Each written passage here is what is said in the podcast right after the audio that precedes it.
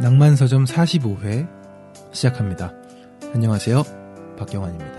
네, 안녕하세요. 허입니다. 네. 저희가 지난주 캐롤이라는 작품을 다뤘던 44회에 이어서 45회로 찾아왔습니다. 네, 저희가 매주 이렇게 책 소개를 하는데요. 음. 음, 나름의 원칙 같은 걸 좀 정했습니다. 네. 한 주는 최근에 좀 음. 화제자, 화제가 되고 있는 음. 음, 책을 선정해서 음. 주로 신간이 되겠죠. 네. 네, 다루고 그 다음 주는 음. 음, 구간 중에서 음. 뭐 고전도 포함이 됩니다. 고전 포함. 네, 좀 의미 있는 책들로 네. 이렇게 번갈아 가면서 음. 어, 여러분께 소개를 해드리면 어떨까 네. 해서 저희가 캐롤이 최근의 화제작이라면 음. 나는 고양이 로소이다. 이 음. 나침의 소새끼의 작품은 네. 음, 정말 고전 중에 고전이잖아요. 사실 캐롤이라는 작품도 뭐 50년대 작품이니까 고전이긴 하지만 음, 이슈는 최근에 되고 그렇죠. 있으니까. 네. 그런 점에서 저희가 나침의 소새끼의 어, 나는 고양이 로소이다를 골라봤는데요. 네. 어, 나침의 소새끼는 경원 씨 뭐 들어보신 적 있나요? 너무 유명하니까 음. 들어봤죠. 그리고 음. 우리가 어, 두 번째로 다룬 작품이었죠. 음. 책에도 암컷과 수컷이 있습니다. 그 작품에서 주인공이 나츠메 소세키의 나는 고양이로 소이다를 패러디해서 어떤 강연에서 개그를 하는 장면이 어, 나왔던 어, 것 같은데, 맞아요. 네, 바로 그 작품입니다. 네, 이 나침의 소새끼는 일본의 국민 작가로 추앙받는 사람입니다. 네, 일본의 천엔짜리 지폐가 있잖아요. 음, 거기에 그 그려져 있던 초상화가 네, 초상화가 그려져 있었죠. 있었어요. 예, 2004년까지. 음. 네. 아니 문학 작가가 지폐에 그려져 있을 수도 있는 상황이 왠지 우리도 멋있겠다는 생각도 들고. 우리나라 천 원짜리 지폐는 네, 퇴계 이황 선생님. 음 그런가요? 네. 잘을 모르네요, 제가. 5천 원짜리는 또 500원엔 학이 있는 건 알고 있습니다. 예. 율곡이 선생님. 음흠. 우리나라는 대체로 이제 5만 원의 심사임당? 학자들이 어, 그렇게 네. 그러니까 지폐의 도안으로 들어가는데요. 음. 네, 일본 같은 경우도 예, 나침의 소새끼가 네, 한때 그랬군요. 그 천엔짜리 지폐 음. 예, 인물이었습니다. 네. 프랑스 지폐에는 생텍쥐베리가 또 들어가 있다는 그렇죠. 제보가 있습니다. 피디님 말씀해 주셨죠? 네. 네, 그런 나침의 소새끼에 대해서 경환 씨가 좀 소개를 해드릴게요. 네. 오늘의 작가 나스메 소세키. 1867년 현재의 도쿄 신주쿠구에서 오남 3녀 중 막내로 태어났습니다. 본명은 나스메 긴노스케이고요. 도쿄 제국대학 영문과를 졸업하고 1900년 일본 문부성 제1회 국비 유학생으로 선발되어 2년 동안 영국에서 유학했습니다. 귀국 후에 도쿄 제국대학 강사로 활동하다가 38세에 처음으로 쓴 장편 소설 나는 고양이로 소이다가 호평을 받으면서 작가의 길에 들어서게 됩니다. 이후 도련님, 풀베개, 태풍 등을 연이어 발표하고요. 1907년 교직을 그만두고 아사히 신문사에 입사해 산시로, 그 후, 마음 등을 연재하며 전업작가로 활동합니다. 나스메 소세키는 1916년 지병인 위궤양이 악화되어 뇌출혈로 49세에 세상을 떠납니다. 예, 나침의 소새끼가 네, 이런 삶을 살아온 작가인데요. 네. 좀 특이한 부분들이 많죠. 음, 음, 국비 유학생이었고 네. 강사로 활동하다가 음. 38세에야 장편 소설 나는 고양이로 소이다 오늘 다룰 작품. 그렇죠. 이게 첫 네, 첫 소설입니다. 예. 네. 그 이후에는 또 어, 작가의 길을 가기 위해서였는지 교직을 그만두기도 했고 음, 신문사에 입사하기도 했고. 음. 네네. 근데 좀 이른 나이에 세상을 떠났네요. 그렇죠. 49세. 예, 50세가 안 돼서 음. 네, 세상을 떠났으니까 작품 활동을 한 건 10년 정도밖에 안 됩니다. 그러네요. 근데 그 10년 기간의 활동에 썼던 작품들이 음. 일본 문학사에 길이길이 남게 된 음, 거죠. 음, 음. 그렇군요. 또 나침의 소새끼가 그 아까 영국 유학을 다녀왔다고 했는데요. 이게 전혀 음. 자발적인 유학이 아니었습니다. 음. 그러니까 원하던 게 아니에요. 네. 제 1회 국비 유학생이라는데. 그러니까 소새끼는 도쿄 제국대학 영문과를 졸업했잖아요. 음. 그러니까 뭐 영어 공부, 음. 네, 영문학을 했습니다. 음. 근데 본인은 전혀 영국에 가고 싶은 마음이 없었거든요. 음, 음. 근데 일본에서 이제 정책적으로 음. 그 대학생들을 그쪽 음, 대학을 졸업한 어떤 지식인들을 음. 그쪽으로 보내서 길러내야 이제 한다. 그렇죠 음. 서양 문물을 다시 음. 배우고 와서 이제 일본 내에 전파하는 그런 역할을 수행하기를 바랬던 거죠. 네. 사실상 명령이었습니다. 음, 음. 일본 정부의 명령이어서 어쩔 수 없이 간 거예요. 강압적이었군요. 네. 근데 돈을 많이 준 것도 아닙니다. 유학비를. 그래서 되게 궁핍하게 유학 생활을 하, 면서 적응을 잘 못해서 음. 신경쇠약에 걸리기도 해요. 오늘 이 작품은 허희 씨와 제가 음. 다른 역본으로 책을 좀 봤는데 네. 제가 가진 책의 뒷부분에 있는 역자 해설에는 음. 나스메 소세키가 일본인으로서 동양인으로서 영문학을 공부한다는 거에 어떤 한계도 느끼고 예. 좀 힘들어한 했다는 얘기들이 나오는 네, 것 네, 같습니다. 맞습니다. 원래 나츠메 소세키는 공부의 기반이 한학이었어요. 음. 한문학. 그렇잖아요. 1900, 1867년에 그러니까요. 태어났으니까 네. 당연히 한문학의 기반을 두고 음. 공부를 했던 사람인데 그때는 뭐 히라가나보다 한자를 더 많이 뭐 조금 지금보다 더 비율이 높을 때일까요? 음, 그렇다기보다. 우리나라에서도 음. 그러니까 조선 시대에 출세를 하려고 하면 음, 음.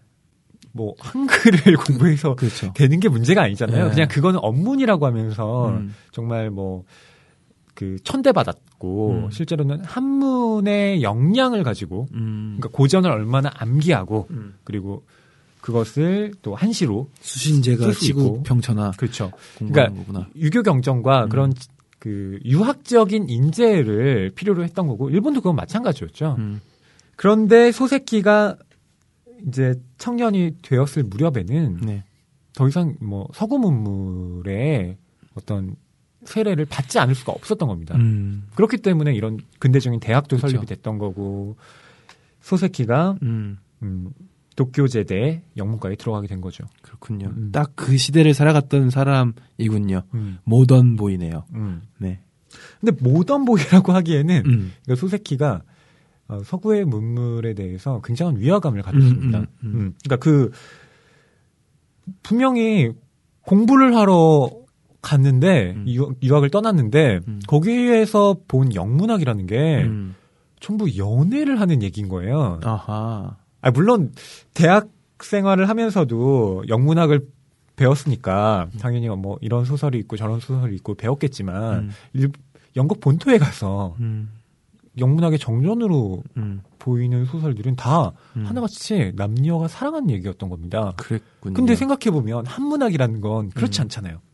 고상한 것을 추구하는 편이었던 건가요? 그렇죠. 훨씬 더, 음. 그러니까 남녀 간의 사랑을 음. 남녀 칠세. 부동석. 예. 뭐, 남녀 칠세 부동석. 그렇다기보단, 네. 어, 왜 우리나라의 그 성리학 이 있듯이 음. 훨씬 더 우주의 본질적인 차원, 아하. 그리고 정치, 네. 이런 데에 음. 그 한문학의 베이스가 맞춰져 있었던 거죠. 그러니까 소세키가 보기엔 이건 음. 문학이 아닌 거예요. 음, 음. 완전히 문, 문화적인 충격을 겪고 음. 본격적으로 그것을 공부해 나가기 시작합니다. 그렇군요. 음. 근데 이게 소세키의 성장 배경 자체가 한학 베이스다 보니까 음. 마치 몸에 맞지 않는 옷을 입은 것처럼 음. 계속 불편했던 거죠. 음. 국비 영학 국비 유학생으로 가긴 갔는데 음. 불편했군요. 음. 음. 이 위궤양도 그냥 얻은 게 아닙니다. 음. 신경성 영국에서 얻었나? 계속해서 그러니까 음. 그 지병을 내내 알아요. 그랬군요. 네. 그리고 그 소세키와 관련된 일화 중에 하나가 이런 게 있어요. 1907년에 네. 이 소세키가 이제 귀국을 한 다음에 어, 소설을 쓰던 무렵에 그 일본의 총리 대신 음. 수상이죠. 음. 사이온즈 김모치라는 사람이 문학가 20명을 음. 초대한 적이 있습니다.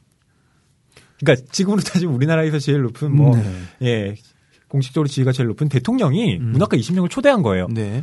근데 그 중에 3명이 그 자리에 참석을 거부합니다. 음.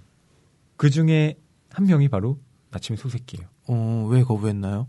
어, 뭐 특별한 이유는 네가 모르겠습니다. 부른다고 내가 가야 되는 뭐건 그런 거죠. 이런 겁니까? 거기에 갔던 그 사람들이 모리오가이, 어. 뭐 다야마가타이 같은 당대 일본 문학의 거장들은 다 참석을 했는데 음. 소세키는 안 난안 갑니다. 간다? 음, 음. 내가 왜? 내가 왜 가야 하지? 음. 라고 생각했던 것 같아요. 그렇군요. 그러니까 소세키가 그런 면에서 음. 어, 어떤 그 권력에 대해서 음. 뭐 완전히 저항했던 사람은 아니지만 음. 그런 강압으로부터 음. 좀 일정 부분 탈출하고 싶어 했던 것도 예, 반영이 된 것 같아요. 그렇군요. 음. 대학교 졸업하고도 음. 아, 난 영국 가기 싫어 죽겠는데 음. 2년 동안 나 거기 보내놓고 음. 돈도 많이 안 주고 음. 그래 놓은 이 정부 관료들이 음흠. 갑자기 오라 그래? 음. 에이, 더러워서 안 간다. 약간 이런 마음이지 않았을까 그렇군요. 싶어요. 어, 이 총리 대신이 문학가를 소집했다.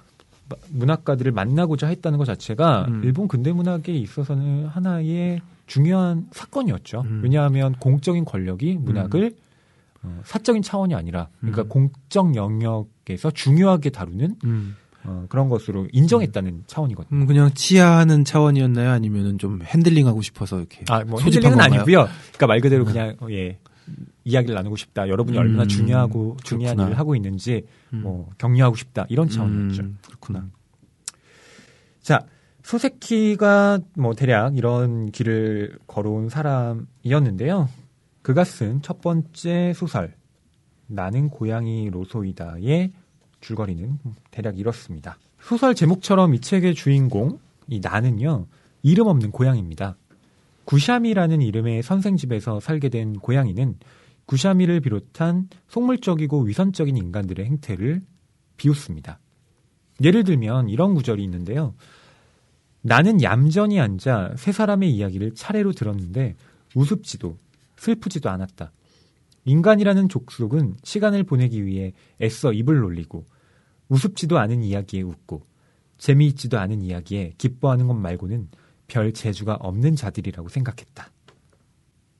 네, 고양이가 이렇게 음. 생각합니다. 네. 원래 나츠메 소세키는 나는 고양이 로소이다를 장편 소설이 아니라 음. 어, 짧은 이야기 정도로 생각하고 이 이렇게 발표를 했는데요. 그 일장이 네. 음. 발표되고 나서 사람들에게 엄청난 호응을 받습니다. 네. 이거 되게 재밌는데? 뭐 이- 음. 네, 이런 그 폭발적인 반향을 얻으면서 계속해서 연재를 해 나가게 돼요. 그러면서 이 장편 분량의 소설로 묶여져 나오거든요. 음. 그렇기 때문에 이 소설의 특징은 음. 특별한 줄거리가 또 없다는 겁니다. 음. 그러니까 일관된 줄거리는 없어요. 연재되었던 소설이군요. 예. 그런데 그 안 그래도 방금 말씀하신 대로 음. 2장에서 재밌더라고요. 음. 내가 좀 유명해졌다. 그렇죠. 하면서 나오더라고요. 어, 그러니까 1장을 썼는데 네. 1장에서 음. 자기는 잠깐 출연하고 말줄 음. 알았는데 음. 유명해졌으니까 이제 소세키가 음. 또 그렇게 써, 쓰면서 위트를 발휘한 거죠. 네. 나는 고양이로소이다. 이- 이게 뭐 일관된 줄거리가 없기 때문에 저희가 뭐 세부적인 내용을 하나하나 음. 이 언급을 하진 않고요. 다만 여러분들의 독서 동기 음흠. 유발 차원에서 네. 어, 재미있는 부분 위주로 좀 낭독을 길게 해드리고요. 예, 거기에 대한 좀 논평을 저희가 덧붙이도록 하겠습니다. 네. 나는 고양이다. 이름은 아직 없다. 어디서 태어났는지 도무지 짐작이 가지 않는다. 아무튼 어두컴컴하고 축축한 데서 야옹야옹 울고 있었던 것만은 분명히 기억한다. 나는 그곳에서 처음으로 인간이라는 족속을 봤다. 나중에 들은 즉 그건 서생이라는 인간 가운데서도 가장 영악한 족속이라 한다. 이 서생이라는 족속은 가끔 우리 고양이족을 잡아 삶아 먹는다는 이야기도 들린다. 그러나 당시에는 인간에 대해 별 생각이 없었기 때문에 그다지 무섭다는 생각은 하지 않았다. 다만 그의 손바닥에 얹혀 휙 들어 올려졌을 때 어쩐지 두둥실 떠 있는 것 같은 느낌이 들었을 뿐이다. 손바닥 위에서 마음을 가라앉히고 그 서생의 얼굴을 본 것이 이른바 인간이라는 존재와의 첫 대면이었다. 그때 참 묘하게 생긴 족속도 다 있구나 했던 느낌이 지금도 남아있다. 먼저 털로 장식되어 있어야 할 얼굴이 미끌미끌해 흡사 주전자다. 그 후 고양이들도 많이 만났지만 이런 등신 같은 족속과는 만난 적이 없다. 이 서생의 손바닥에 얼마 동안은 기분 좋게 앉아 있었는데 잠시 후 굉장한 속도로 움직이기 시작했다. 서생이 움직이는 건지 나만 움직이는 건지는 모르겠지만 눈이 팽팽 돌았다. 속이 울렁거렸다. 도저히 살아날 수 없다고 생각한 순간 털썩 소리가 나면서 눈에서 번쩍 불꽃이 일었다. 거기까지는 기억나는데 그 다음에 무슨 일이 있었는지 아무리 생각해 보려고 해도 떠오르지 않는다. 문득 정신을 차리고 보니 서생의 모습은 보이지 않았다. 그 많던 형제 자매가 한 마리도 눈에 띄지 않았다. 소중한 어머니마저 모습을 감추고 말았다. 거기다가 지금까지 있던 곳과는 달리 굉장히 환했다. 눈을 뜨고 있을 수 없을 정도였다. 어째 좀 이상하다 싶어 느릿느릿 기어 나가려고 하니 몸이 몹시 욱신거렸다. 나는 지푸라기 위에서 갑자기 조리대 밭으로 내던져진 것이다. 어렵사리 조리대 밭에서 기어 나오자 저만치의 큰 연못이 보였다. 나는 연못 앞에 앉아 어떻게 하면 좋을지 생각해 봤다. 딱히 이렇다 할 생각이 떠오르지는 않았다. 잠시 후 울어대면 그 서생이 데리러 오지 않을까 하는 생각이 들었다.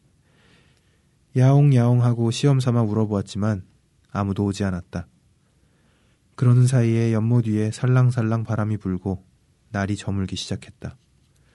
배가 몹시 고팠다. 울고 싶어도 소리가 나오지 않았다. 하는 수 없지. 뭐든 좋으니 먹을 것이 있는 데까지 가보자고 마음 먹고 살금살금 연못 왼쪽으로 걸어갔다. 얼마 가지 않아 인간 냄새가 나는 곳이 나왔다. 이곳으로 들어가면 어떻게든 되겠지 하는 생각에 허물어진 대울타리 사이로 난 구멍을 통해 어떤 집 안으로 숨어들었다. 이곳에서 나는 그 서생 말고 다른 인간을 볼 수 있는 기회를 얻었다. 제일 먼저 만난 것이 하녀다. 이 하녀는 앞서 말한 그 서생보다 훨씬 더 난폭해 나를 보자마자 느닷없이 목돌미를 움켜잡더니 바깥으로 내동댕이 쳤다. 나는 다시 하녀가 방심한 틈을 타 부엌으로 기어들었다.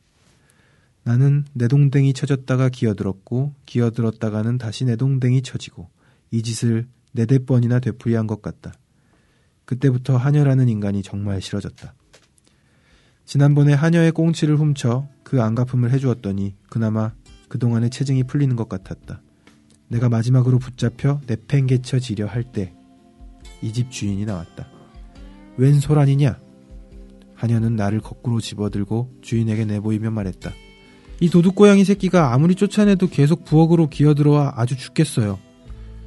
주인은 코 밑에 검은 털을 베베 비틀면서 내 얼굴을 잠깐 바라보았다. 그럼 우리 집에 그냥 두도록 해. 곧 이렇게 말하고는 안으로 들어가 버렸다. 주인은 말수가 그리 많지 않은 사람인 것 같았다. 하녀는 분하다는 듯 나를 부엌에 내팽개쳤다. 이렇게 하여 나는 결국 이 집을 거처로 삼게 되었다. 네, 이 고양이가 갑자기 등장을 합니다. 네. 음. 새끼인데 음. 태어나자마자 서생에 의해 네. 버려지고요. 얼굴이 주전자 같았대요. 코가 튀어나와 있어서. 종족이 콧구멍- 다르니까. 네. 코, 콧구멍으로 담배 연기를 뿜었다고 하고. 네. 버려졌는데 네. 자 밝은 곳으로 향하다가 음. 어, 어떤 선생의 집으로 들어가게 됩니다. 네. 아니 그 사이에 우르릉 쾅쾅 뭐 뭔가 일이 있었던 것 같은데 이건 뭘까요? 예. 지진인가요? 뭐 아니요. 뭘까요? 그 새끼 고양이를 그 서생이 이렇게 들어다가 음. 이렇게 성큼성큼 걸었던 거죠. 음. 그러니까 이제 위에서 공중에서 흔들리는 것 같고 음. 뭐가 뭔지 그 새끼 고양이 입장에서는 알 수가 없었으니까 음. 네, 그렇게 진행이 된 거죠. 근데 서생은 갑자기 왜 사라졌을까요? 그러니까 서생은 이 고양이를 그냥 밖에다 버린 거죠. 아. 그러니까 잠깐 등장하고 사라진 겁니다. 이 캐릭터는. 저는 그냥 괜히 이런 생각했어요. 지진 났나 이런 생각도 들고 원폭인가? 시대가 다르죠. 네. 네. 그리고 만난 두 번째 사람이 하녀예요. 음. 음, 이 하녀는 또 이 고양이에게 난폭하게 굽니다. 음. 부엌에 들어와서 뭐 훔쳐먹는다고 생각하니까 네. 이 하녀가 계속 버렸는데 음. 이 고양이로서는 거기밖에 있을 데가 없으니까 계속해서 네. 기어 들어오게 되고요. 네. 음, 내팽개치고 기어 들어오고 몇 번을 반복하다가. 예, 반복하다가 주인과 마주쳐서 음. 이 집에서 살게 됩니다. 네. 이 주인이 바로 구샴이라는 음. 사람이에요. 직업은 영어 선생. 네, 음. 중학교 영어 선생으로 나오고요. 어, 집에서 또 오랜 시간을 보내는 음. 음, 어찌 사람입니다. 보면 나스메 소세키의 모습을 조금 띄고 있나 싶은 구절이 음. 위궤양 얘기 있었잖아요. 예. 이 구샤미도 위쪽이 좀 안 좋은 것 같아 보이던데. 맞습니다. 네. 여기에 나오는 구샤미 선생은 음, 보면 나츠메 소세키 본인을 모델로 했다고 봐도 과언이 네. 아니죠. 네. 예. 근데 이 나츠메 소세키가 또 에, 좀 흥미로운 사람인 게 음. 결코 자기 자신의 이 반영된 이 캐릭터를 음. 긍정적으로 그리지 않습니다. 네, 아주 어. 희화화하기도 하고 그렇죠. 비아냥거리기도 어. 하고. 네. 그러니까 분명히 음. 나츠메 소세키를 아는 사람들은 네. 어 이거 소세키인데 네. 실제로 영어 전공을 하기도 했고요. 음, 두장 읽다가 자고 어. 침 흘리고.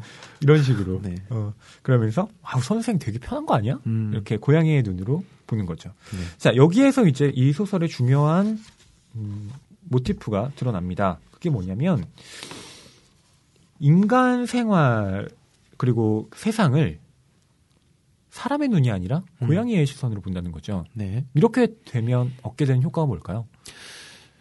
일단 한 발짝 물러서서 보니까 음, 음, 우리의 닫힌 시선이 아니라 음. 시선이 좀 더 열리는 거 아닌가요? 그렇죠. 선입견이 없어진다는 겁니다. 그러니까 인간의 눈으로 다른 인간의 행태를 보면 본인의 가치 판단이 강하게 개입되잖아요. 음. 근데 이 고양이한테는 그런 게 없습니다. 다 이상한 거예요. 네. 물론 이 고양이는 얼굴도 주전자랬는데 뭐. 네. 네.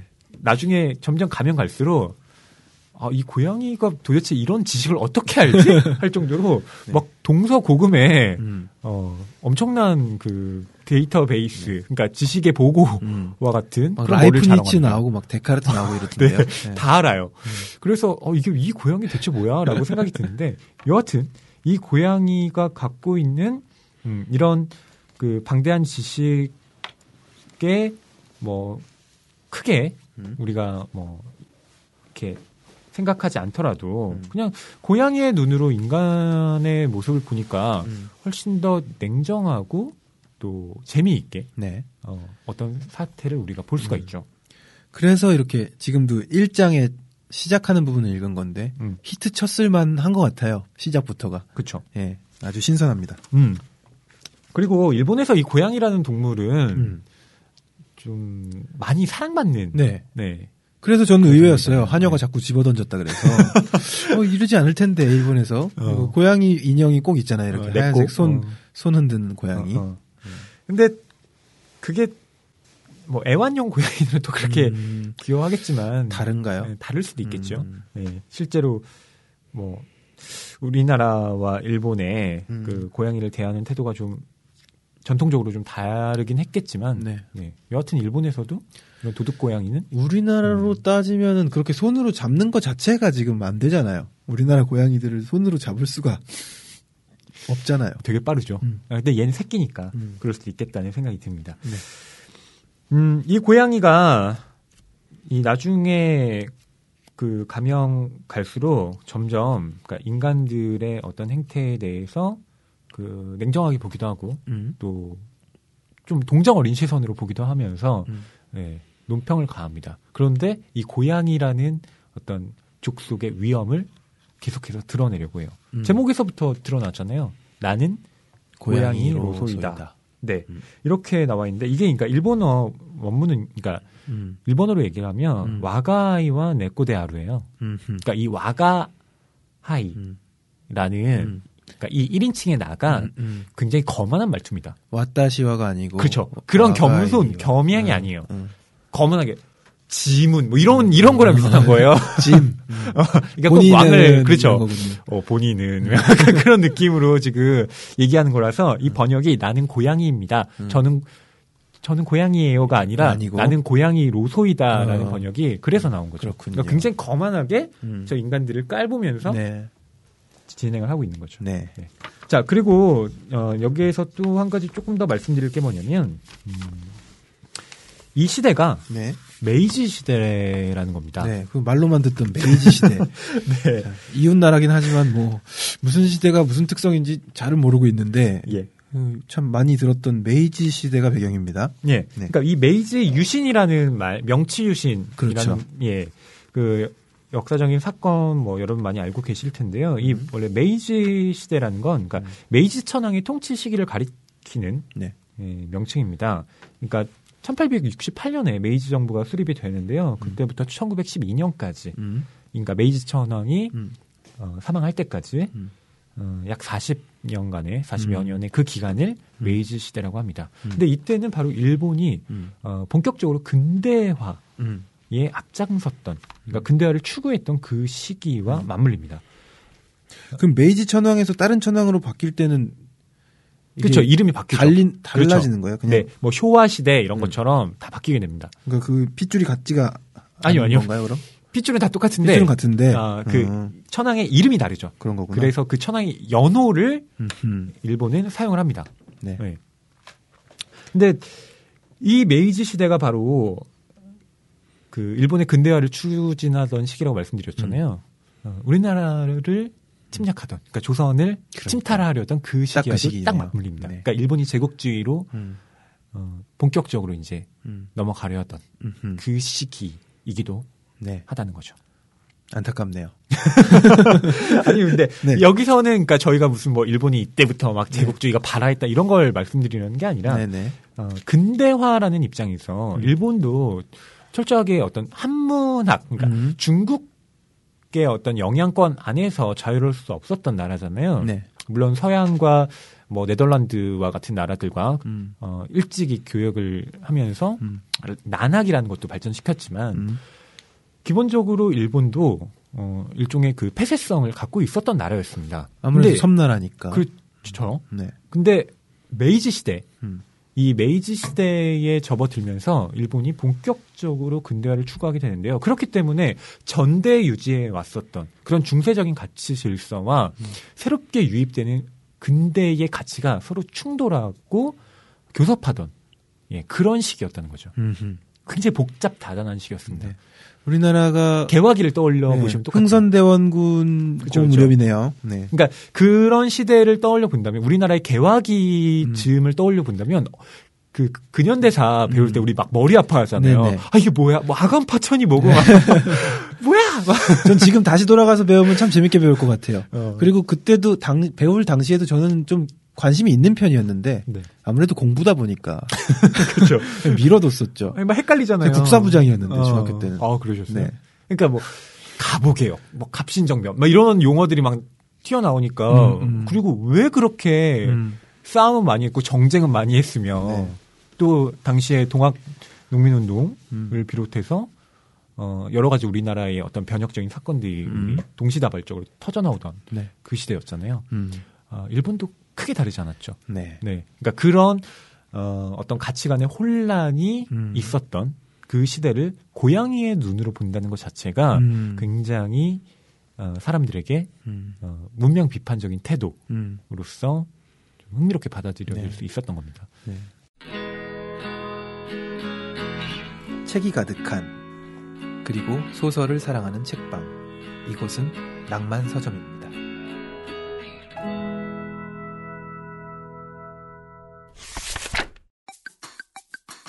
네, 낭만 서점 이슈를 담은 책 코너입니다. 음, 오늘은 나스메 소세키의 나는 고양이로소이다라는 작품을 다루고 있으면서 오늘의 이슈를 담은 책 인간과 동물의 공존에 대해서 음. 키워드를 가지고 좀 다가가 보려고 합니다. 예, 나침의 소세키의 나는 고양이로소이다를 보면 음. 이 주인공인 고양이가 인간들이 자기를 얼마나 학대하는지를. 어, 끊임없이 불평을 합니다. 네. 예. 투덜대죠. 음, 그리고 고양이들이 인간들에 의해서 죽임을 당하기도 하고요. 음. 어, 그런 측면에서 우리가 또 동물 보호법, 동물의 권리, 학대 네, 네. 이런 것들을 또 생각하지 않을 수가 없는데요. 네. 어, 또 요즘 동물들, 특히 반려동물의 네. 경우에는 정말 반려동물 천만 마리 시대라고 하네요. 음, 음. 정말 가족이잖아요. 음흠. 근데 실제로 우리나라의 어떤 사례를 놓고 보면 그런 음. 반려동물이 어, 다치거나 그러니까 사망했을 때 그것을 물건 취급, 그러니까 음. 물건으로서 그 법에서는 다루거든요. 음. 그러니까 과연 이런 것이 이제 옳으냐 음. 네, 이런 여러 가지 또 논란들이 있습니다. 네. 음, 저희가 그것과 관련해서 생각해 볼 수 있는 책 또 두 권을 들고 나왔죠. 네. 먼저 인문학 동물을 말하다라는 조그만 제목이 붙어 있고 동물의 권리라는 책입니다. 예. 동물의 권리, 동물권 에 대한 이야기를 담고 있는데요. 네. 어, 피터 싱어라는 네. 예, 사람과 음. 예, 그 외에 여러 학자들이 음. 예, 공저를 했는데 음. 피터 싱어는 음, 애초에 이 동물의 권리를 옹호한 철학자로 유명합니다. 네, 오스트레일리아 출신의 윤리 철학자라고 하네요. 네. 어, 이 철학자는 뭐 일찌감치 음. 이 동물이 어떻게 어, 그 동물로서의 권리, 그러니까 음. 동물이 인간보다 열등한 존재로서가 아니라 음. 왜 동물임으로 동물임으로 음. 어, 존중을 받아야 하는가를 음. 역설한 철학자로 유명하거든요. 네. 어, 그 철학자를 비롯한 예, 다른 사람들이 음. 또 우리 동물의 권리라는 것에 대해서 음. 생각해 보자라고 해서 쓴 책이죠. 피터 싱어나 엘리자베스 퐁트네 같은 사람들은 음. 나는 고양이로소이다를 참 재밌게 읽었을 것 같습니다. 근데 이제 고양이로소이다는 성격이 조금 다른 책이니까. 음. 네. 그리고 또 한 권 들고 온 책이 위대한 공존이라는 네. 책이죠. 숭배에서 학살까지 역사를 움직인 여덟 동물이라는 조그마한 부제도 달려 있습니다. 예. 어, 이건 좀 그 동물의 권리하고는 좀 다릅니다. 그러니까 역사적인 측면에서 그러니까 인류가 역사적으로 이 살아오는 데 있어서 음. 동물이 인간의 삶에 어떻게 영향을 미쳤는가. 음. 특히 인간이 문명을 건설하는 데는 음. 음, 이 목축 음. 이런 산업과 또 어, 뗄래야 뗄 수가 없거든요. 음. 음. 그러니까 인간이 농업을 하는 데 있어서도 필수적으로 필요했던 동물이 소였고요. 네. 소나 말이었고. 이 표지에 보면 일단 맨 위에 소가 있어요. 음. 옆엔 당나귀인지 말인지 음. 염소도 보이고요. 음. 돼지도 있고 음. 개인가요? 낙타, 네, 말, 개. 네. 예. 맞습니다. 그냥 양도 있네요. 음. 음, 숭배에서 학살까지 하니까 벌써 음. 소를 숭배한 종교도 있고 네, 하니 그렇죠. 소가 딱 생각이 납니다. 음. 네. 그리고 뭐 낙타 같은 경우는 또 사막을 음. 어, 이동하는 데 있어서 정말 꼭 필수적인 동물이었잖아요. 그러니까 네. 이런 동물들이 있음으로 인- 인해서 인간들이 갈 수 없었던 곳을 갈 수 있게 되고 음. 어, 양도 마찬가지죠. 양모를 얻음으로써 인간들이 추위를 견딜 수 있게 되고 음. 뭐 이런 여러 가지 어, 인간의 역사에 동물들이 어떻게 서로 어, 공존을 해 왔는지 네, 그런 것들을 규명한 책이죠. 네. 캘리포니아 대학교 산타바바라 캠퍼스의 명예 교수 브라이언 페이건의 음. 책입니다. 네, 그렇습니다. 저희가 오늘 예, 이슈 예, 동물과 인간, 어, 동물권 네, 이런 키워드를 잡아봤는데요.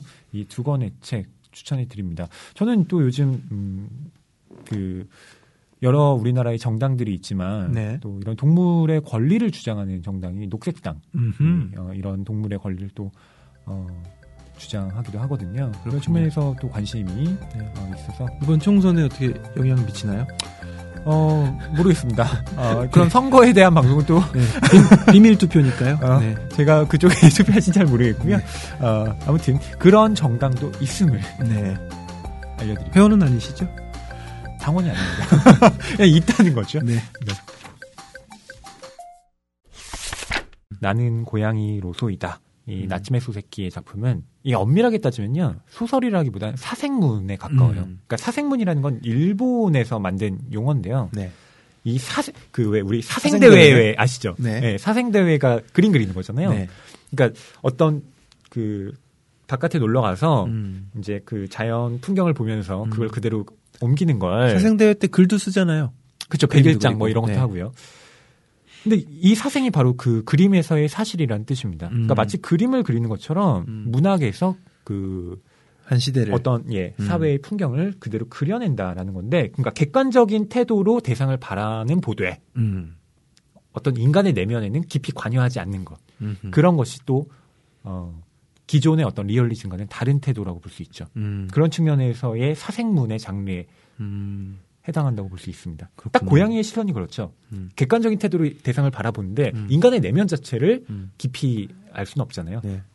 저희가 이렇게 지내면서도 고양이가 우리를 바라보는 눈빛이 오, 아이고, 그래 그리고 어. 지나가는 어.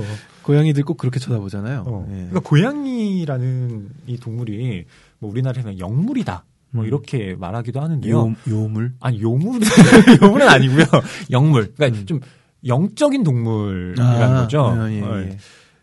개하고 굉장히 달라요. 음, 그러니까 우리나라의 뭐, 뭐 세계적으로도 그렇지만 음, 대표적인 애완동물이 개와 고양인데 음, 음. 보통 개파가 있고 음, 고- 음, 개과, 고양이파가. 있잖아요. 네. 그러니까 애, 애견파, 애묘파로 나뉘어지는데 네 네. 경화 씨는 혹시 어느 쪽이세요? 저는 완전 애견이죠. 아 애견 예, 쪽이세요? 예. 고양이를 키운다는 것은 상상하지 못했고 네. 강아지도 키운 적이 있는데 예. 어, 떠나보내고 어, 나서 그때 말씀하신 적 예, 있죠. 예, 다른 집으로 보내고 나서 굉장히 몇 년 동안 아직까지도 지금 얘기를 하면 마음이 어, 아픈. 저릿저릿 네. 보고 싶어요. 아. 네. 개가 왜 좋으세요? 근데?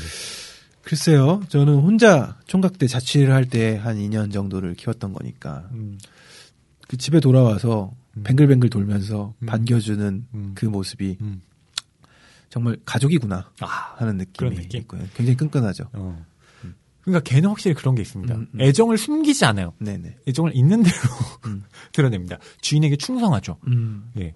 그게 개의 특성인데 음, 고양이는 많이 다릅니다. 그렇죠. 예. 고양이는 츤데레라고 하죠. 그러니까 되게 어 주인 음. 주인 말만 주인이지 실제로 고양이를 기르시는 분들은 본인을 음. 집사라고 표현하더군요.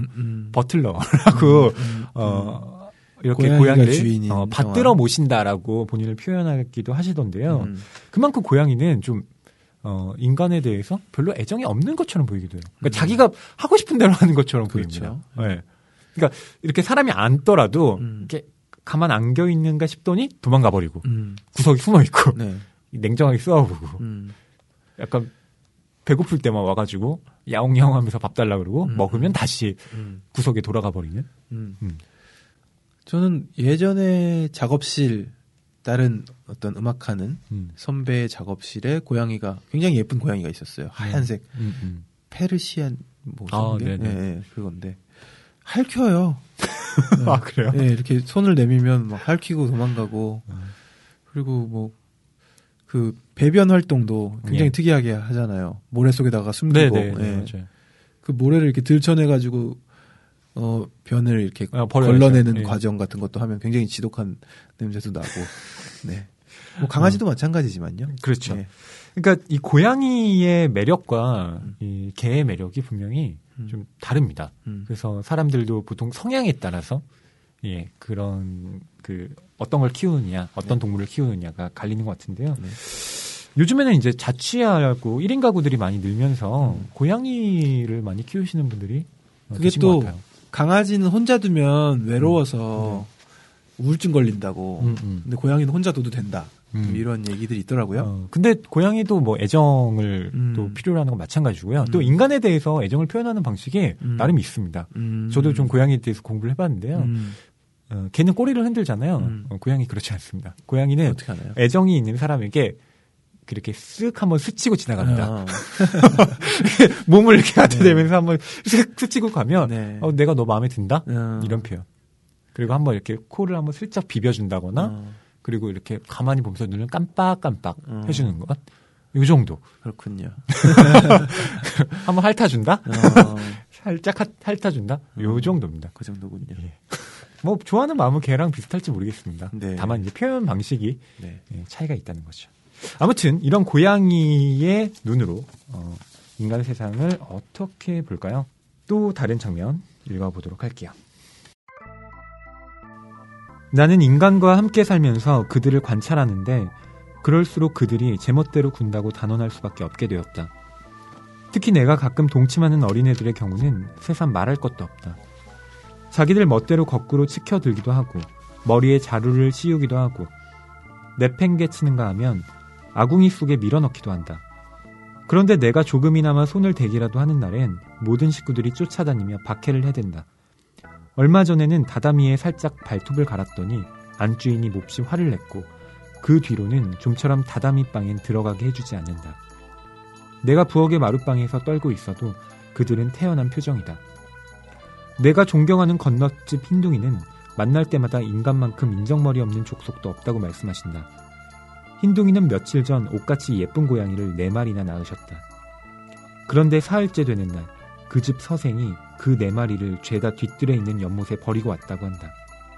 흰둥이는 눈물을 흘리며 그 사건의 자초지종을 이야기하고는 아무래도 우리 고양이족이 부모와 자식 간의 사랑을 나누며 가족적인 생활을 아름답게 영위해 나가려면 인간들과 싸워 그들을 섬멸해야 한다고 말씀하셨다. 다 지당한 말씀이다.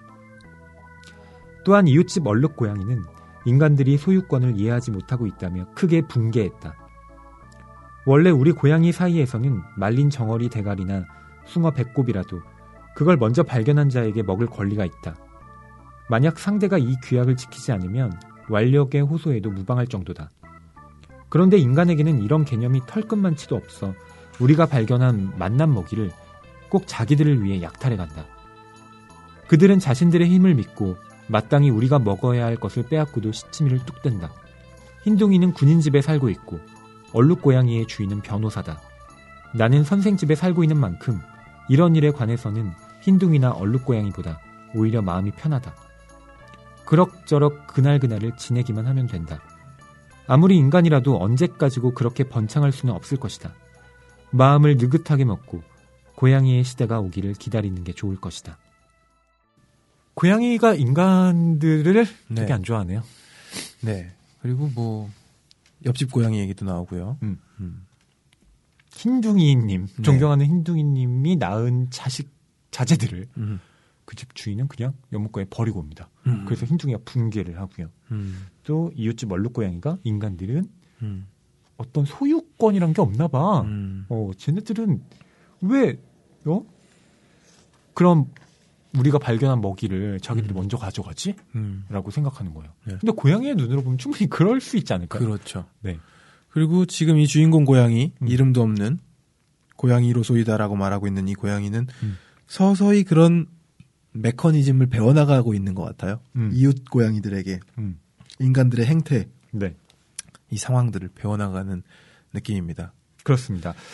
어, 이 고양이가 지금 어, 한 마리가 아니라 또 주변 네. 친구들이 있으니까 동네 동네 고양이들이 여러 있어요. 네. 그 고양이들의 눈을 통해서 인간들이 이렇구나라고 얘기하는데요. 이게 이제 또 우화 소설의 특징이기도 합니다. 음. 그러니까 우의적인 요소를 가지고 있는 소설들이 음. 대체로 어, 다른 관점에서 음. 인간들의 삶을 볼 수 있게 주죠. 음. 그렇기 때문에 풍자적인 그 성격이 굉장히 강합니다. 네. 그러니까 이 소설 자체가 갖고 있는 풍자성이라는 게 여기서 획득이 되는 거죠. 음. 저는 이 글을 읽으면서 나스메 소세키의 글이인데 음. 제가 대학교 시절에 굉장히 친하게 지냈던 친구가 글을 이런 식으로 써요. 아 그래요? 예. 그러니까 군 생활을 할때 음. 편지를 보내는 거죠. 예. 남자인데 네. 편지를 보냈는데 어. 편지 한 두 장에 걸쳐서 굉장히 삐뚤빼뚤한 글씨로 다 읽고 나면 굉장히 비아냥거리는 음. 편지인 거예요. 나스메 소세키가 그 원조라는 거를 이걸 읽으면서 깨달았습니다. 아마도 나스메 소세키를 읽었나 봐요, 그 친구가. 음. 그러니까 어 그러면서 동시에 이 고양이의 음. 시선이 또 절대적이다라고 말하고 있지는 않습니다. 네. 그러니까 우리는 알고 있죠, 독자들은. 그러니까 이게 우리보다 절대적인 어떤 위치에 있는 음, 뭐 시- 가령 신이 음. 인간들을 내려다보면서 이렇게 평가하는 게 아니라 음. 우리가 일반적으로 어, 음. 동물은 아무 생각도 없고 음. 어, 인간보다 열등해 음. 라고 생각하는 어떤 그런 동물 중에 하나인 고양이가 음. 인간들을 이런 식으로 평가하니까 우리는 한편으로 어, 여기에 대해서 재밌다라고 음. 생각하면서도 그렇지만 너희가 보는 게 다는 아니야라고 음. 하면서 또 마음 한쪽에서는 네. 어, 어떤 우월감을 계속해서 놓치지 않을 수 있는 네. 그런 요소가 있죠. 그러니까 지금 컨셉을 굉장히 잘 잡은 것 같아요. 일부가 히트할 만한 컨셉으로 그렇죠. 나스메 소세키가 잡았고 그 시대 상황에서 음. 이제 한 한번 쓰려고 했던 것이 음. 이제 고양이의 시선으로 음, 음. 시원시원하게 이야기해 주는 것을 사람들도 어, 열광하고 그쵸. 그래서 이렇게 두꺼운 책이 됐나 봅니다. 예. 네. 어, 이 고양이가 또 선생 집에 산다는 것도 음. 예, 좀 생각을 해볼 필요가 있는데요. 음. 어, 군인 집에 사는 고양이의 성격과 음. 또 그냥 어떤 한량 집에 사는 네. 고양이의 성격 그게 다 다릅니다. 음, 그러니까 음. 그 어떤 주인 집에 사느냐에 네, 따라서 주인이 누구냐에 따라서 어, 마치 무슨 환경 경, 결정설처럼 음, 음. 이 고양이의 성격이 변하는데요. 그러니까 이 주인공인 고양이가 선생집, 그러니까 지식인의 음, 집에 사는, 그러니까 지식인의 어떤 세례를 받은 음, 고양이라는 점도 음, 특이하죠. 음. 그렇기 때문에 지적, 음, 지적인 고양이. 네, 음, 우리가 이 고양이가 하는 말에 대해서 음. 어, 완벽하게 동의는 안 하지만 그렇다고 제법인데? 어, 어 이거 이상한데라고 얘기할 수도 없는 지점들을 네. 만들어내요. 매력 있는 고양이입니다. 네. 아양을 떠는 소리는 인간이 내게 하는 소리다. 하지만 나를 기준으로 보면 아양을 떠는 소리가 아니라 아양을 받는 소리다. 뭐든 상관없다. 어쨌든 인간은 어리석은 존재라 아양을 떠는 소리를 듣고 무릎 옆으로 다가가면 대개의 경우 그 또는 그녀를 좋아하는 것이라 착각하여 내가 하는 대로 내버려 두거나 때로는 머리를 쓰다듬어 주기도 한다. 그런데 요즘 내 털 속에 벼룩이라 칭하는 일종의 기생충이 번식했다 하여 함부로 다가가면 반드시 목덜미를 움켜쥐고 멀리 내던진다. 눈에 보일까 말까 한 하찮은 벌레 때문에 정나미가 떨어진 모양이다. 손바닥을 뒤집으면 비, 다시 뒤집으면 눈이라더니 이렇게 인간의 마음이란 쉽게 변한다. 기껏해야 벼룩 1천이나 2천 마리에 이렇게 야박한 짓을 할 수 있다니. 인간 세상에서 이루어지는 사랑의 법칙 제1조는 이런 것이라고 한다. 모름지기 자신에게 이익이 되는 동안에는 사랑해야 한다. 인간의 태도가 갑자기 돌변했으니 아무리 가려워도 인간의 힘을 이용할 수 없다. 그러므로 두 번째 방법인 소나무 껍질 마찰법을 쓸 수밖에 없다. 그렇다면 잠시 비비고 올까 하고 다시 툇마루에서 내려가려고 했으나 이 또한 수지가 맞지 않은 어리석은 방법이라는 걸 깨달았다. 그 이유는 다른 게 아니다. 소나무에는 송진이 있다. 이 송진이라는 놈은 굉장히 집착이 강해서 한번 털 끝에 묻으면 절대 떨어지지 않는다. 그뿐 아니라 털 다섯 개에 들러붙으면 그 순간 열 개에 들러붙는다. 열 개가 들러붙었나 싶으면 이미 서른 개에 들러붙어 있다. 나는 담백함을 사랑하는 다인풍의 고양이다. 이렇게 끈질기고 흉악하고 끈적끈적하고 집념이 강한 놈은 정말 싫다. 설사 천하의 아름다운 고양이라 하더라도 사양하겠다. 하물며 송진 이메리아. 근데 이 고양이는 이 선생 집에서 네. 음, 살고 있는데 뭐 그렇게 되게 따뜻한 보살핌을 받는다고 하기는 어려워요. 그렇죠. 어. 하녀는 집어 던지지. 음. 음, 뭐 선생이 나와서 그냥 둬라 했을 뿐이지. 음. 뭐 이렇게 눈을 맞춰주고 사랑해주고 이런 컨셉이 아닙니다 지금. 예, 가끔 가다 쓰다듬어 주기도 합니다. 네. 네. 근데 아내한테 음. 어, 저 고양이 좀 때려봐. 이렇게 얘기를 하기도 하죠. 그래서 음. 아, 예, 때렸더니 음. 고양이가 별로 안 아프니까 안 울지 않나요? 음. 그랬더니 계속 선생이 때리라고 아내한테. 음. 그래서 이렇게 저작자가 왜 이러나 하고 음. 결국엔 야옹하고 울어줬더니 음. 선생이 아내한테 묻잖아요.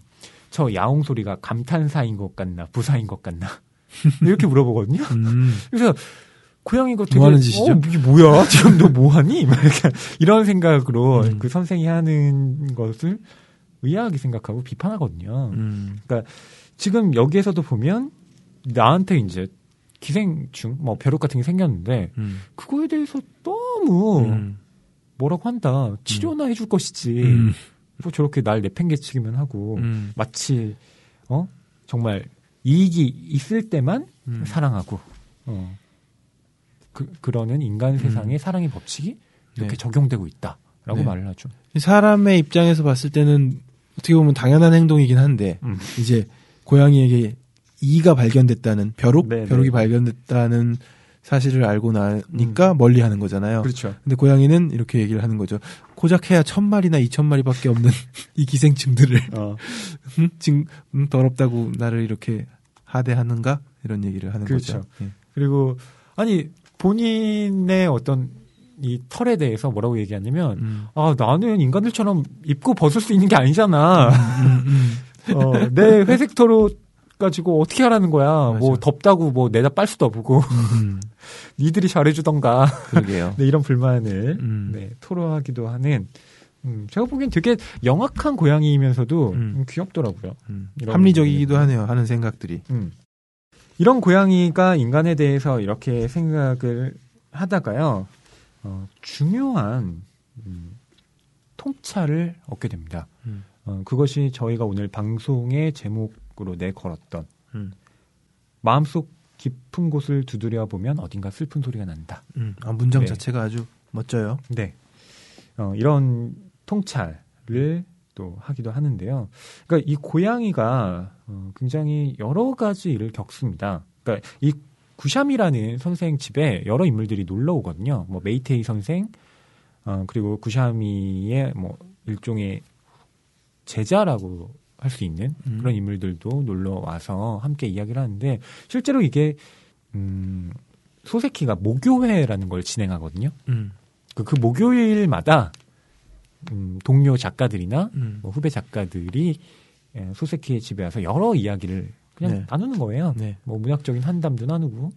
녹음했으면 팟캐스트가 됐겠네. 어, 그렇지.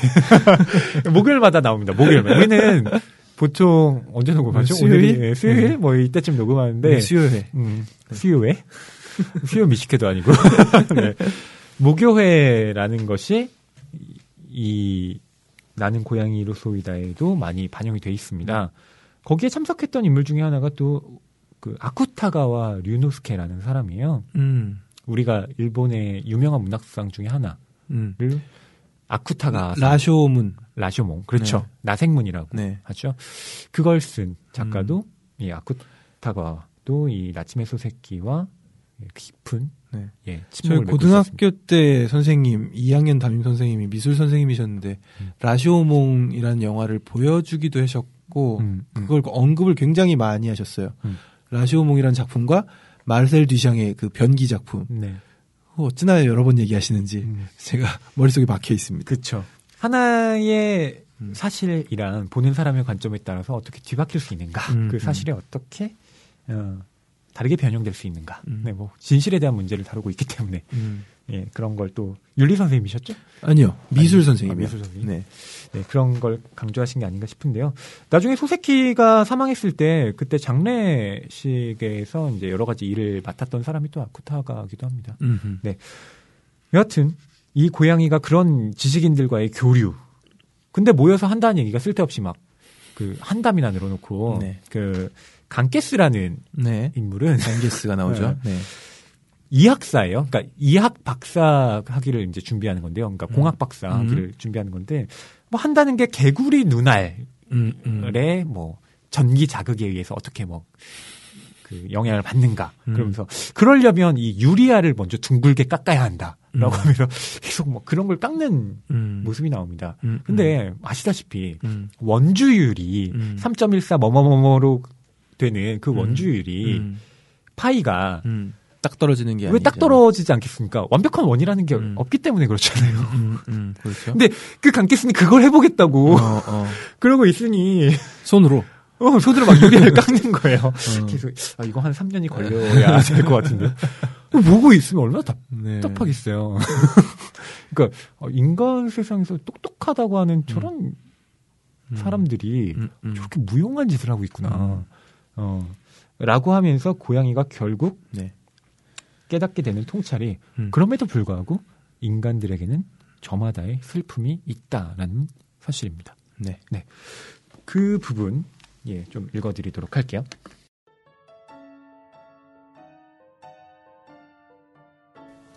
무사태평하게 보이는 사람들도 마음속 깊은 곳을 두드려 보면 어딘가 슬픈 소리가 난다. 주인은 조만간 위장병으로 죽을 것이다. 가을 나뭇잎은 거의 다 떨어졌다. 죽는 것이 만물의 정해진 운명이니 살아있어 그다지 도움이 되지 않는다면 일찌감치 죽는 것이 현명한 일일지도 모른다. 여러 선생들의 말에 따르면 인간의 운명은 자살로 기착되는 모양이다.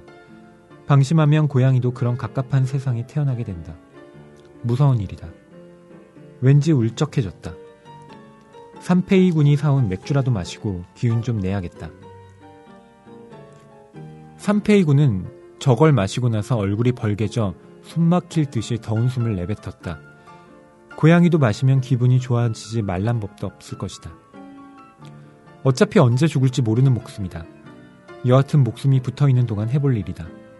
죽고 나서 아 아쉽다 하고 무덤 속에서 후회해봐야 소용없는 일이다. 과감히 마셔보자 하고 기세 좋게 혀를 넣어 할짝할짝 해보고는 깜짝 놀랐다. 어쩐지 혀끝이 바늘에 찔린 것처럼 얼얼했다. 인간은 무슨 별난 취향에 이런 썩어 빠진 것을 마시는지 모르겠으나 고양이에게는 도저히 마실 게 못 된다. 아무래도 고양이와 맥주는 궁합이 안 맞는 모양이다.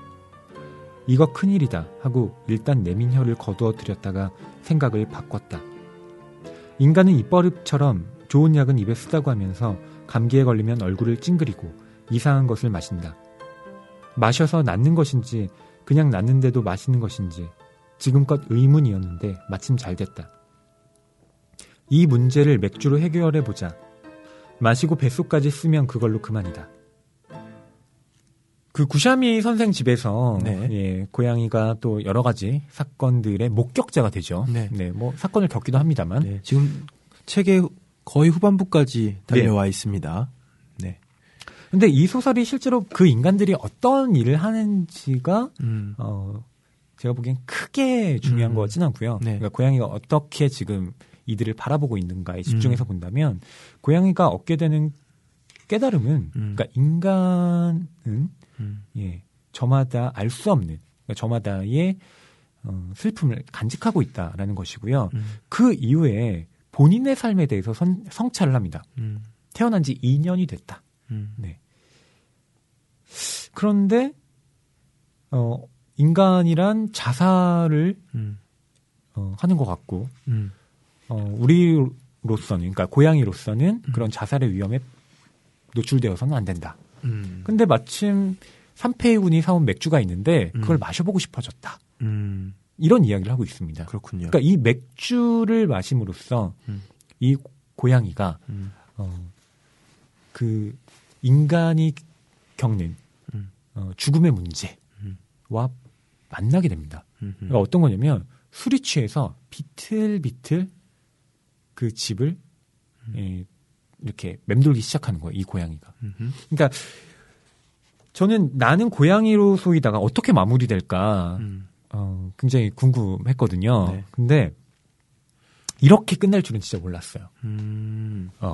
그러니까 이 고양이가 저는 뭐 이렇게 살다가 음.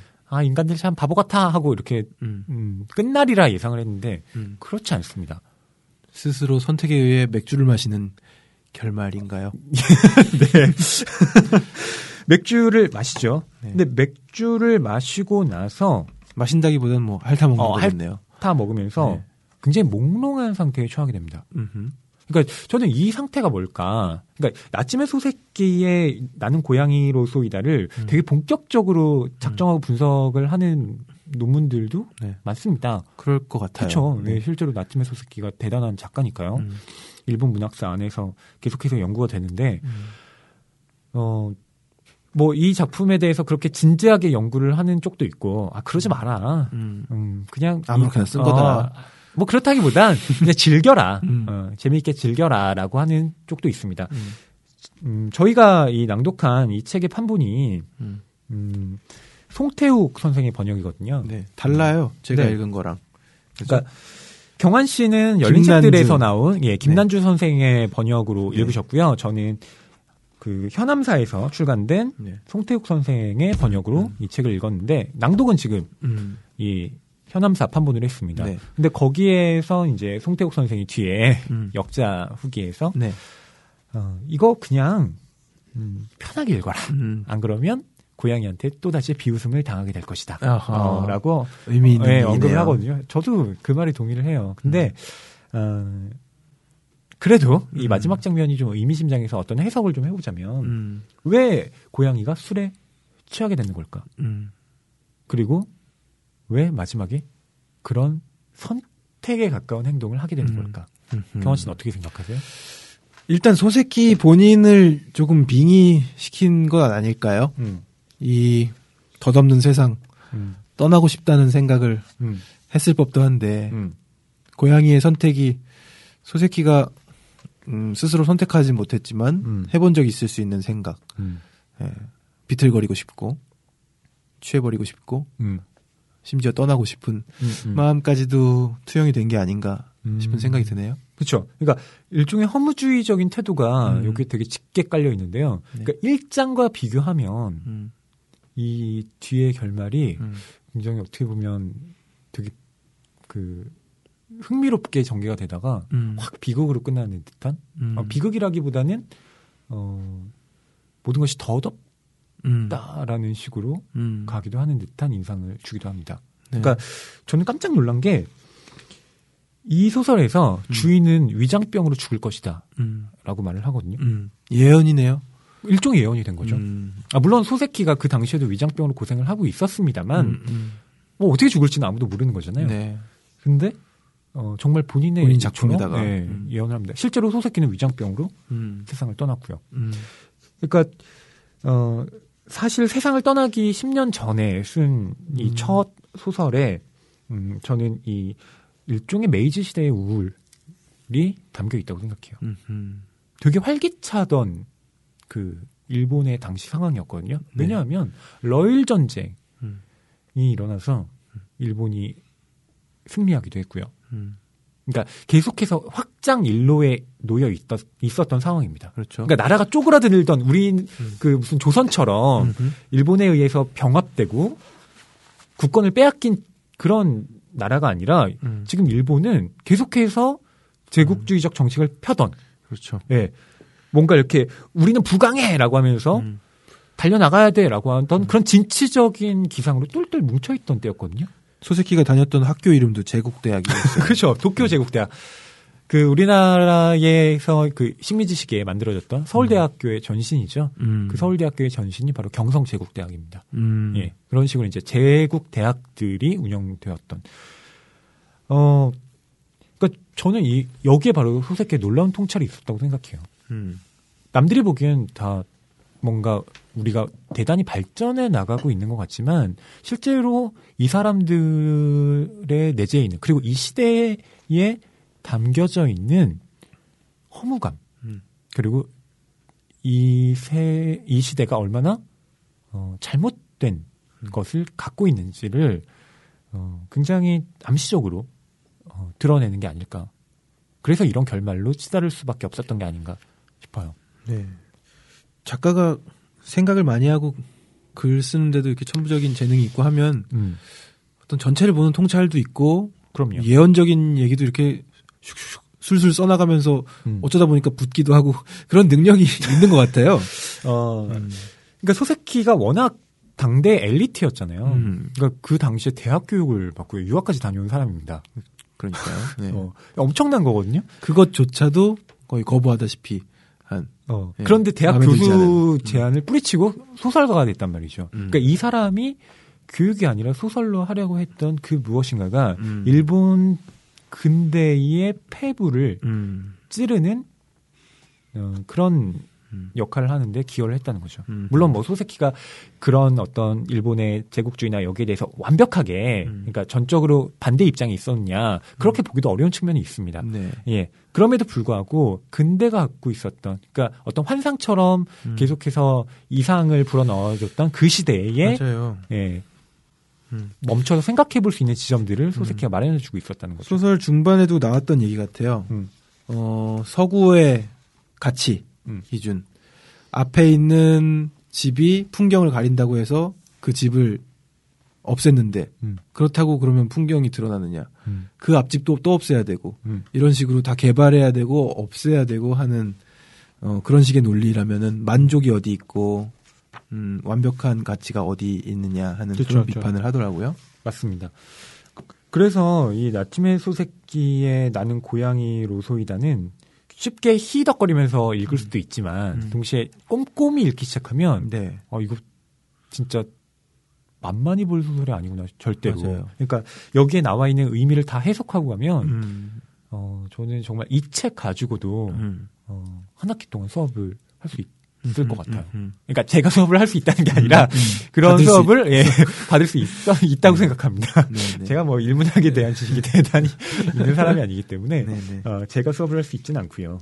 어, 정말 그래요. 그러니까 보면 이 중간에 우리가 많이 건너뛰었던 부분에 여러 가지 그 정보들이 엄청 많이 나오거든요.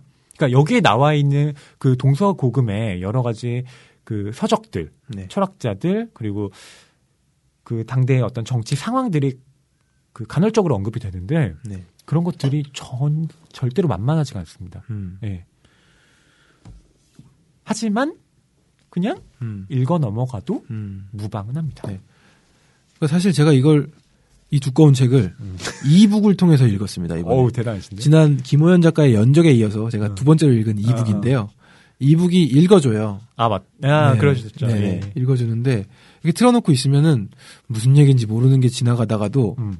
문득 문득 음. 굉장히 와닿는 얘기들이 있어요. 방금 제가 말씀드렸던 그 네네. 서양의 가치, 음. 동양의 가치, 음. 고양이가 판단하고 음. 고양이가 결정 내려서 비웃기도 하고 하는 그런 부분들이 그래서 이북으로 감상하기에 괜찮은 소설이다라는 음. 생각도 들었습니다. 아 누가 이- 누군가 읽어준다면. 방금 이제 허희 씨가 말씀하신 예. 대로 가볍게 읽는다는 취지에서는 예. 네. 일일이 다 분석하지 못할 바에야 예. 쭉 흘려 듣다가도 음. 어떤 한 구절 한 구절이 쏙쏙 들어오더라는 거죠. 음, 네, 그런 측면이 있죠. 그러니까 여러분들께서 이 나는 고양이로 소이다를 읽을 때요, 음, 그냥 중간부터 보셔도 무방합니다. 그러게요. 예, 꼭 처음부터 보시지 네, 않으셔도 스토리가 막 연결되어 있는 네. 상황이 아니라서. 돼요. 어, 음. 그러니까 여러 가지 에피소드들이 그냥 음. 중간 중간 이렇게 들어 있기 때문에 음. 여러분들이 아무 장이나 음. 펴시고 음. 편하게 읽어보시고 네. 저는 부부싸움 하는 장면 같은 것도 되게 우스꽝스럽고요. 그렇죠. 그 구샤미와 구샤미의 부인이 음. 어, 서로의 외모를 지적하면서 아니, 아, 정말 웃긴 부분이 있었어요. 예. 시집 올 때 이렇게, 그러니까 이렇게 키가 작으면은 내가 너를 받지 않았을 텐데, 근데 시집 올 때부터 작았는데 무슨 소리냐고. 난 더 클 줄 알았지. 이런 대화를 나눴어요. 네, 그렇게 키로 가지고 네. 이야기를 하기도 하는데 음. 원래는 음. 이 주인이 부인의 이 탈모를 발견하고 음. 이 대화가 시작이 됩니다. 그렇죠. 예. 그러니까 어떻게 보면은 소새끼 본인이 이렇게 쪼잔하다는 것을 지금 다시금 그렇죠. 셀프 디스 같은 어. 상황인데. 음. 음, 본인 희화죠. 네. 네. 그러니까 선생이 얼마나 치졸하고 음. 또 우스꽝스러운 존재인가를 계속해서 드러냅니다. 네. 자기 내면에 있는 음. 우스꽝스러운 마음, 음. 말도 안 되는 트집을 음. 부인한테 잡고 있는 음. 상황 나오는 겁니다. 음. 네. 전 이런 게 좋더라고요. 네. 그러니까 오히려 되게 배운 사람이 그렇죠. 정색하고 아, 난 음. 되게 점잖고 막 예, 옛날 시트콤 같아요, 약간. 예, 예. 시트콤에 꼭 그런 캐릭터가 나오잖아요. 그렇죠. 음. 음, 정말 닮았어. 주인이 감격스럽다는 듯 중얼거렸다. 뭐가요? 안주인은 돌아보지 않은 채 물었다. 뭐긴 당신 머리에 커다란 반점이 있어. 알고 있었나? 네. 안주인은 여전히 바느질만 하고 있다. 그다지 놀래는 기색이 없다. 초연한 모범 아내이다. 시집 오기 전부터 있었던 거야? 아니면 시집 와서 생긴 거야? 주인이 묻는다. 만약 시집을 오기 전부터 있었다면 속은 것이라고 마음속으로 생각한다.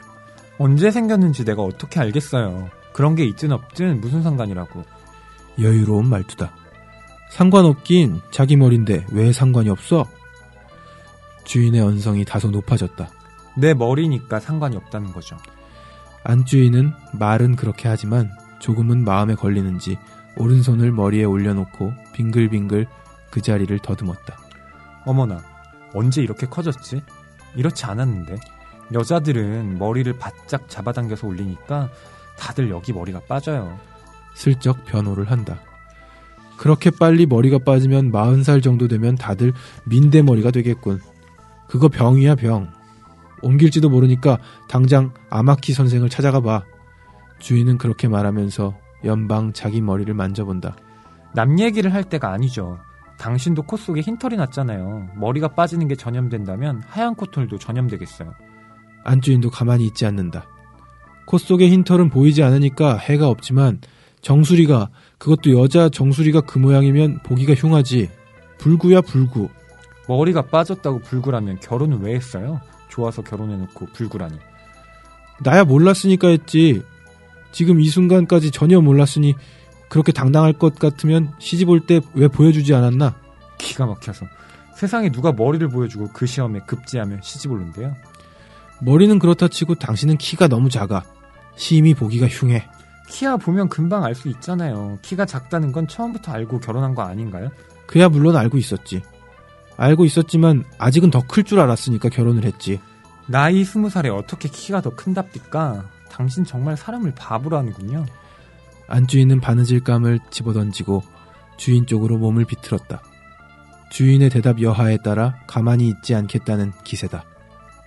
스물이 되었다고 키가 크지 말란 법은 없지. 시집 와서 영양분을 많이 섭취하면 조금은 더 클 줄 알았다고. 예. 요즘 같았으면 어, 이혼할 수 있지 않을까요? 제가 부인이었다면 네네. 이혼 사유로 충분히 골 때립니다 지금. 어, 될것 같은. 네. 예. 어, 이것은 100년 전의 이야기니까 네. 가능한 어, 논리였다는 생각이 듭니다. 이런 멘트를 날리는 남편이 음. 지금이었으면 정말 음. 혼쭐이 났겠죠. 외모 지적질이라뇨? 음, 음. 그리고 사실 머리 빠진 건 네. 당신 만나서 고생해서 그렇게 된 건데. 그러니까. 어, 그리고 키가? 작다고 근데 아내 시집 와서 더 클 줄 알았대. 아내로서도 할 말은 되게 많거든요. 이 주인, 그러니까 이 선생이 곰보예요. 음, 음, 음. 그래서 고양이가 막 곰보라고 막 음. 보기 흉하다고 막 얘기합니다. 그러니까 네. 제가 지금 그 곰보가 있으신 분들을 제가 뭐라고 하는 게 아니라, 네, 네. 그러니까 외모 지 외모로 얘기하면 음. 그 아내도 남편한테 할 얘기가 굉장히 많은데. 네, 이런 식으로 지금 네. 남편만 일방적으로 얘기하고 있죠. 네.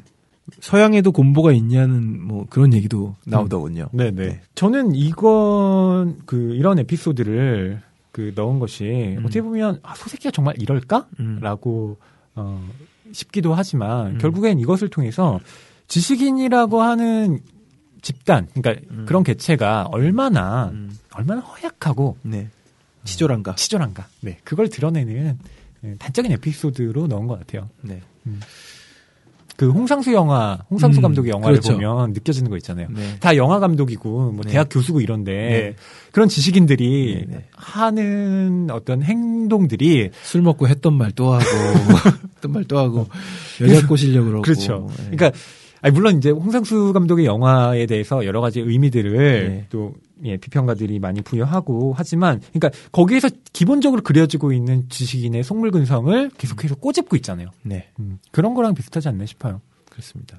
더 나아가서는 그냥 인간이 가지고 있는 음, 한계고 음. 속물 근성일 수 있겠네요. 예. 네. 이 나침의 수새끼를 특히 좋아하는 그 필자 중에 한 명이 강상중 교수입니다. 네.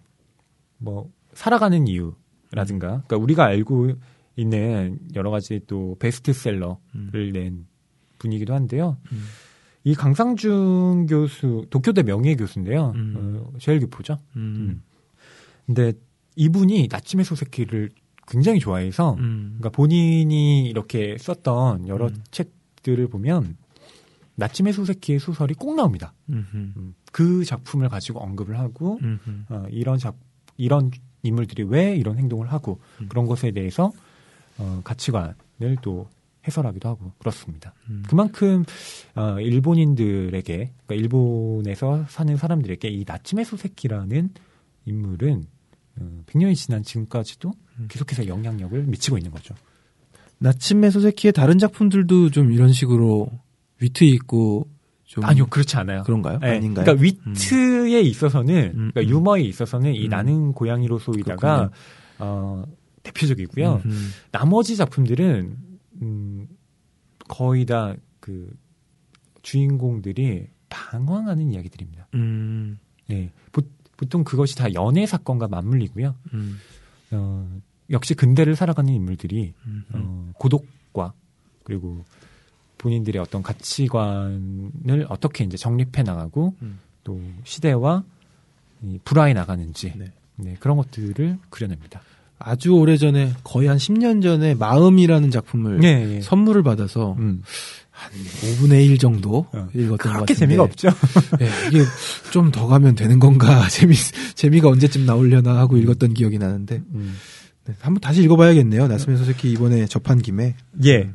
그 나침의 소새끼 소설 전집이 음, 저희가 읽었었던 이 현암사 판본으로 음? 예, 출간이 되고 있습니다. 음. 예. 그래서 저는 지금 한 권 한 권 사 모으고 있는데요. 음. 음, 나머지 뭐 도련님, 풀베개, 태풍, 우미인초 네, 이런 작품들 음. 쭉 다시 한번 읽어 나가볼 생각입니다. 네. 네, 경환 씨 나는 고양이 로소이다 어떠셨나요? 네. 오늘 전반적으로는 소설에 대해서 크게 이해하지 못한 채 시작했는데 조금은 이해가 되기도 하는 그러한 시간이었습니다. 네. 네. 그러니까 이 작품을 메이지라는 시대와 예, 좀 연관지어서 네. 예, 독해를 해 보셨으면 좋겠고요. 또 그것과 관련지어서 겹쳐 읽기로 여러분들께서 참고하실 수 있는 책이 도련님의 시대라는 음, 만화가 있습니다. 음, 음. 음. 소설 도련님이랑 관련 있는 건가요? 어, 소설 도련님하고 음. 완전히 관련 있는 건 아니고요. 음, 도련님의 시대가 그러니까 나침의 소새끼도 나오고요. 음. 그리고 일본 근대에 살았던 여러 문학 가들 그리고 음, 사상가들이 나옵니다. 그러니까 혁명가들이죠. 그렇군요. 예, 그런 인물들로 하여금 이 일본 근대 사회를 이렇게 음. 조명에 들어가는 굉장히 훌륭한 음, 만화입니다. 그렇군요. 어, 여러분께 그 꼭 한번 일독해 보시기를 정말 강력히 추천드립니다. 네. 음. 만화라니까 또 어, 정말 부담이 없을 것 같기도 네, 하고. 술술 읽히고 또 그 1권의 내용에 음. 이 고양이가 나와요. 아하, 고양이가 나오는구나. 어, 고양이가 이 소세키 집에서 이렇게 소세키가 하는 것들을 물끄러미 보고 있습니다. 음흠. 정말 유명한 고양이 맞네요. 음, 진짜 유명한 고양이죠. 음. 네. 저희가 고전을 늘 이렇게 제목은 항상 많이 들어봤는데 음. 막상 읽지 못해서 음, 이렇게 좀 아쉬워하고 했는데 음. 어, 역시 어떤 동기부여가 필요한 것 같아요. 네. 어, 여러분들께서 음. 음, 우리 집에 고양이를 한 마리 키운다. 음. 고양이야 심리를 한번 음. 어, 저 고양이가 나를 어떻게 이해할까? 음. 어, 궁금하다 음. 싶으신 분들 네. 예, 제가 추천을 해드리고요. 애묘파뿐만 아니라 음. 애견파들께서도 네. 어, 이 작품 읽으셔도 역시 음, 흥미롭게 읽으실 거라 자신합니다. 네. 오늘 낭만서점 45회 마음속 깊은 곳을 두드려보면 어딘가 슬픈 소리가 난다. 나스메 소세키의 나는 고양이로 소이다라는 작품으로 이야기 나눠봤습니다. 다음 시간에 다시 찾아올게요.